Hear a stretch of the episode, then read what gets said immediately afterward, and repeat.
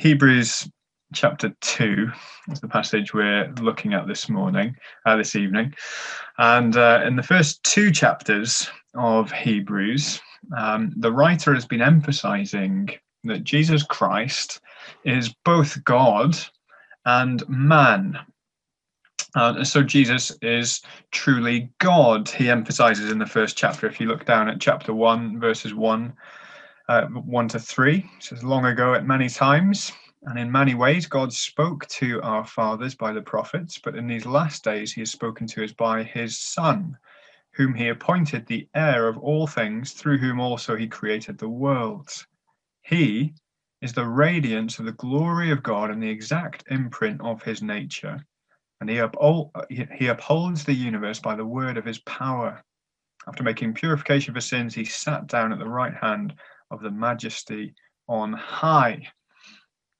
Uh, so the writer has uh, been emphasizing that this Jesus, who um, is the subject of this book, is himself God. He's been particularly interested, the writer, to show that even the angels are no rival to the Son of God. The Son is immeasurably superior even to the angels. So look down again at chapter 1, verse 5, where we read, um, For to which of the angels did God ever say, You are my son? Today I have begotten you. Or again, I will be to him a father, and he shall be to me a son. And again, when he brings the firstborn into the world, he says, Let all God's angels worship him. Why do the angels worship him? God alone is worthy of worship. They worship the Son because he is God. But the writer also wants to highlight the fact that Jesus really is human. His humanity is real humanity. And so in chapter 2, over the page in, in verse 9, uh, we read this. Uh, we read, But we see him who for a little while was made lower than the angels, namely Jesus, crowned with glory and honor because of the suffering of death, so that by the grace of God he might taste death for everyone. Uh, Jesus, the writer says, was for a little while made lower than the angels. That is to say, he became human. Uh, he didn't leave his crown in, in heaven, he didn't leave the glory of heaven and become an angel when he became God incarnate in the incarnation, but he left his crown and he became human. In a sense, then, the writer is saying that he was made lower than the angels. And the writer goes on and he says in verse 10 that it was fitting that he, for whom and by whom all things exist, in bringing many sons to glory, should make the founder of their salvation perfect through suffering.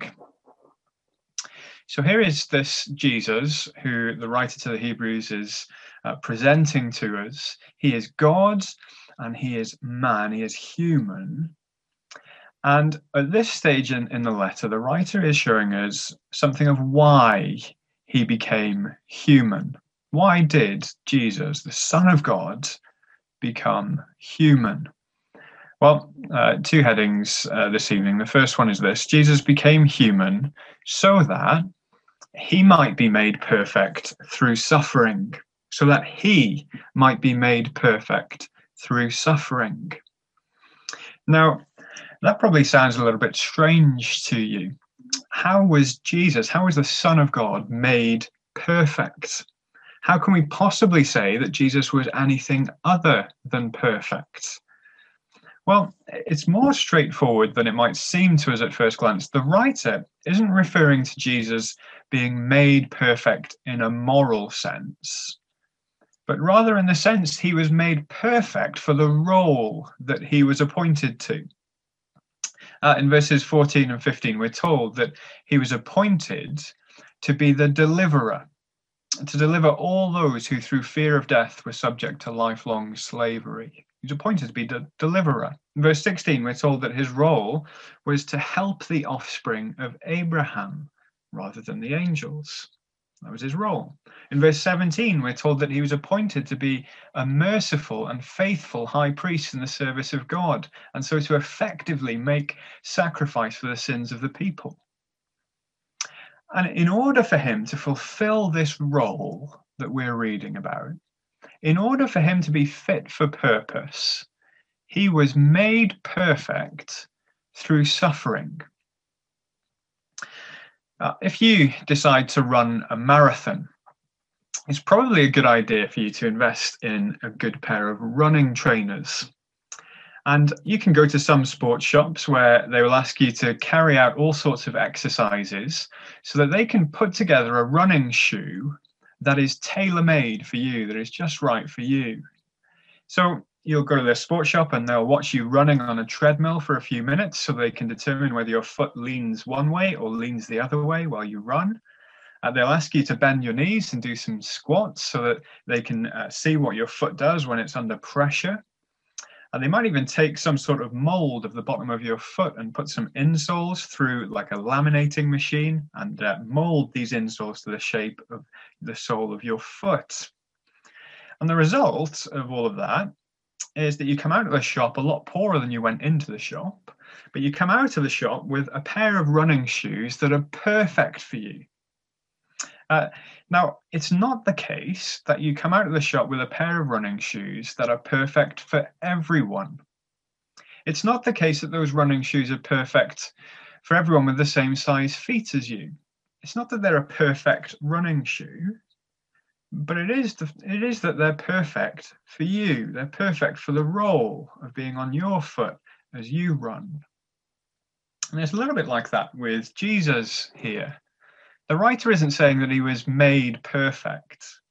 In, in in in some sense, there was some imperfection in Jesus that had to be ironed out of him somehow. But he's saying that he was made perfect for the particular role that he was to fulfill. And the way that he was made perfect for that role, the writer says, was through suffering. And what does that mean? Well, first of all, it means that Jesus took the same human nature that we have. That's the point the writer makes in verse 11. He says, For he who sanctifies and those who are sanctified all have one source. And the writer is pointing out that Jesus has the same human nature that you have. You and he both have one source. That is to say, you are the same. Now, of course, there are many ways that Jesus is different to you. But the point here is that when it comes to his human nature, he is no different to you. When you boil it down to its bare essence, to be human is to have a body and to have a soul and to have both together. And Jesus took on a human body and a human soul and in so doing, he shares in the same nature that we share in. We have the same source. And because he shares the same nature as us, he is able to suffer, really suffer, truly suffer. If he was going to be perfectly suited for the work that he came to do, it was necessary that he was truly able to suffer. That's why we read in verse 14 uh, that since therefore the children share in flesh and blood, he himself likewise partook of the same things, that through death he might destroy the one who has the power of death. Now, we need to ask the question what work did he come to do that meant he had to suffer? Why, in order for him to be made perfect for that work, did he have to suffer? So, this is the second heading for this evening. Jesus, first of all, was made perfect through suffering. And secondly, Jesus delivers us from our suffering. Jesus suffered so that he might deliver us from suffering. That was the work that he came to do. How do we know that? Well, first of all, the writer quotes from Psalm 22 in verse 12. So if we read from verse 11 of chapter 2, uh, he says, For he who sanctifies and those who are sanctified all have one source. That is why he is not ashamed to call them brothers, saying, I will tell of your name to my brothers. In the midst of the congregation, I will sing your praise. Why does the writer quote from Psalm 22? Well, he's pointing out that these words are ultimately the words of Jesus himself. He is the one who this psalm spoke of. And he's highlighting the fact that Jesus refers to God's people who will be saved through his sufferings as his brothers. That is why he's not ashamed to call them brothers, saying, I will tell of your name to my brothers. Why is that significant? It's significant because brothers and sisters share in the same flesh and blood. I don't have any biological brothers. Uh, as much as I remember begging my mum uh, and my dad for a brother to play football with when I was younger, uh, but I do have two sisters. And, uh, and we share the same source. We have the same parents. And so we share in the same DNA, the same flesh, and the same blood. Uh, there are certain giveaways that we share in the same flesh and blood. We each have ginger hair. Uh, two of us have the same color eyes. There's certain similarities in personalities. You know how these things work. We have the same DNA. Uh, and that's what's going on here. That's why Isaiah 8 is also quoted in this passage in, in Hebrews 2 in verse 13. It says, And again, I will put my trust in him. And again, behold, I and the children God has given me. The writer can switch illustrations from the relationship between brothers to the relationship between parents and their children. Because his point isn't so much that Jesus and his people have a certain relational dynamic as brothers do or whatever, but his point is that Jesus shares the same human nature as us. And so, Jesus, the one who ultimately speaks the words of Psalm 22 and Isaiah 8, can refer to us, can refer to his people as brothers and children. And that's why we read in verse 14 and 15 Since therefore the children share in flesh and blood, he himself likewise partook of the same things, that through death he might destroy the one who has the power of death, that is, the devil, and deliver those who through fear of death were subject to lifelong slavery. Jesus shares in our same flesh and blood, our same human nature. And as a result, he is able to suffer as a human being. He is able to suffer as we suffer. But it's important that we know that Jesus didn't suffer in the first place so that he might set us an example, a noble example about how we might live. But he suffered to deliver us from our suffering. This is what becomes clear in Psalm 22, the psalm that's quoted in verse 12, because it's a psalm, as you know, there it's, it's all about suffering. Uh, why don't we turn there for a moment and read some verses from Psalm 22?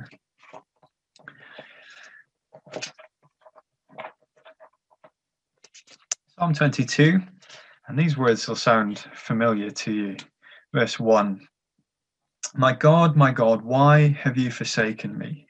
Why are you so far from saving me? From the words of my groaning. Oh my God, I cry by day, but you do not answer, and by night, but I find no rest. Go down to verse 6. But I am a worm and not a man, scorned by mankind and despised by the people. All who see me mock me, they make mouths at me, they wag their heads. He trusts in the Lord, let him deliver him, let him rescue him, for he delights in him. Yet you are he who took me from the womb. You made me trust you at my mother's breasts. On you was I cast from my birth and from my mother's womb you have been my God. I'll go down to verse 16. For dogs encompass me, a company of evildoers encircles me. They have pierced my hands and feet. I can count all my bones. They stare and gloat over me. They divide my garments among them, and for my clothing they cast lots. And then in verse 19, the psalmist prays that the Lord would come to his aid he says, But you, O Lord, do not be far off. O you, my help, come quickly to my aid. Deliver my soul from the sword, my precious life from the power of the dog. Save me from the mouth of the lion. You have rescued me from the horns of the wild oxen. And then finally, in the last verse, uh, as a result of his sufferings, as a result of the Lord hearing his prayer, declares in verse 22 I will tell of your name to my brothers. In the midst of the congregation, I will praise you. Now, we need to note a couple of things about this psalm. The first is that it's not only a psalm about suffering in general, but it is a psalm about the suffering of the Lord Jesus Christ in particular. He spoke the words of verse 1 when he was suffering on the cross My God, my God, why have you forsaken me? Uh, so many of the other descriptions are clearly descriptions that are fulfilled in Jesus' experience when he was crucified. All who see me mock me. He trusts in the Lord, let him deliver him, and so on and so on. They divide garments. They divide my garments among them and cast my clothing. Uh, for my clothing, they cast lots. Verse 18. The psalm then is describing a level of suffering that we have not experienced. It's describing what the Lord Jesus endured when he died on the cross. And so Jesus didn't only suffer as we suffer, he didn't only experience what we experience in this fallen world, but he went beyond our level of sufferings and suffered to the absolute uttermost degree. Because what this psalm is describing is not only a brutal experience of death, but the experience of death under the curse of God. That is what crucifixion meant for the Jews. That's what they would have understood when they read these words. And so, while it's wonderfully true that Jesus took on human flesh so that he might share in our flesh and blood, and so share in all that we experience as flesh and blood in this broken world, so that he might suffer with us, it's far more wonderful and far more significant that Jesus suffered for us. He suffered on our behalf, in our place. And that's the other thing we need to note about this psalm. It shows us that Jesus' sufferings, they are the sufferings that are most significant. In verse 22, the verse that's quoted in Hebrews 2, Jesus declared that as a result of his suffering and as a result of the Lord hearing his prayer, he will tell of God's name to his brothers in the midst of the congregation. He will sing God's praise. See, here is something that he is doing and that he alone can do. You know, it's difficult to illustrate this, but it's a little bit like what Batman does in The Dark Knight Rises. If you're wondering which one that is, it's the one with uh, Tom Hardy playing Bane, uh, the bad guy, Bane with a mask and a deep voice. Uh, the film with the really weird scene in the middle where where Batman Bruce Wayne finds himself in the middle of some random prison, and I still don't really know how he got there. Um, if you haven't seen it, I'm sure you can imagine uh, what what I'm about to describe. The basic plot of the film is that there's a battle between Bane and Batman over Gotham City. Uh, Bane wants to destroy the city, and so he takes it by force he blows up all the bridges and the roads out of the city so that nobody can get out and so that all the people of Gotham are trapped in the city. And Bane and his army are not only patrolling the streets, uh, keeping everyone in line and punishing any rebels, but they're also parading this neutron bomb throughout the city. And their plan is to eventually detonate this bomb and to destroy the city. So, if you've seen the film, you might remember, um, if not, then you can imagine that every scene around this part of the film is dark and grey. It really seems as though there's no hope for the people. Batman looked defeated, he was in prison, uh, but eventually he returns to Gotham and he frees Gotham's police force who have all been trapped in the sewers by Bane, and suddenly it looks as though there is hope. But the problem is that the neutron bomb is still in the city and there's no way of disabling the detonator. So, of course, what does Batman do? He brings his Bat aircraft and he attaches the neutron bomb to it. Shortly before the detonator is, is about to go off, he flies the aircraft with the neutron bomb out of the city, out over the ocean, and there's this huge explosion, and the city is saved. Well, that's a little bit like what Jesus did. How? Well, this uh, in the Batman film was something that only Batman could do. Here was this bomb that was causing such misery in the city and eventually would have destroyed the city, and only Batman could remove it and save the city. Only Batman could carry the bomb away and destroy it and deliver the city from destruction. Now, when Jesus suffered on the cross, he was doing something that only he could do. When Jesus suffered on the cross, he wasn't only suffering with us, but he was suffering for us. And because he suffered for us, he is able to deliver us from our suffering. And isn't to say that Jesus delivers us from all of our suffering now. But for those who trust in him, he has removed suffering's ultimate end from us. Uh, that's the point that the writer is making back in Hebrews 2, verse 14 and 15. He says, Since therefore the children share in flesh and blood, he himself likewise partook of the same things, that through death he might destroy the one who has the power of death, that is the devil, and deliver all those who through fear of death were subject to lifelong slavery. It is a very human thing to fear death in fact, we're enslaved to our fear of death, the writer points out. We're in bondage to the fear of death naturally. Why? Uh, not because of the fear of the process of dying, but because deep down we know that death cannot be the end for us, and we fear what comes after it.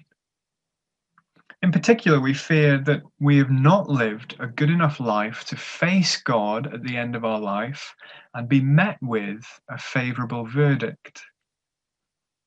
Now, it's interesting that we all know deep down that someone else will deliver the verdict on our lives. You know, I think this is really clear when we go to funerals. You don't write your own eulogy you don't engrave the words on your own headstone. Someone else does that. Someone else delivers the verdict on your life, as it were. And we know that to be true on a bigger scale. We know that when we die and face God, we are not the ones who get to deliver the verdict. And so, as human beings, we're enslaved to this fear of death in that sense. And this is what the writer means when he speaks of the devil having the power of death. What does he mean by that? How does the devil have the power of death? Well, we know that the devil can't kill anybody, can't do anything to anybody unless God permits him. That's really clear at the beginning of the book of Job in the Old Testament. But what the devil can do is speak.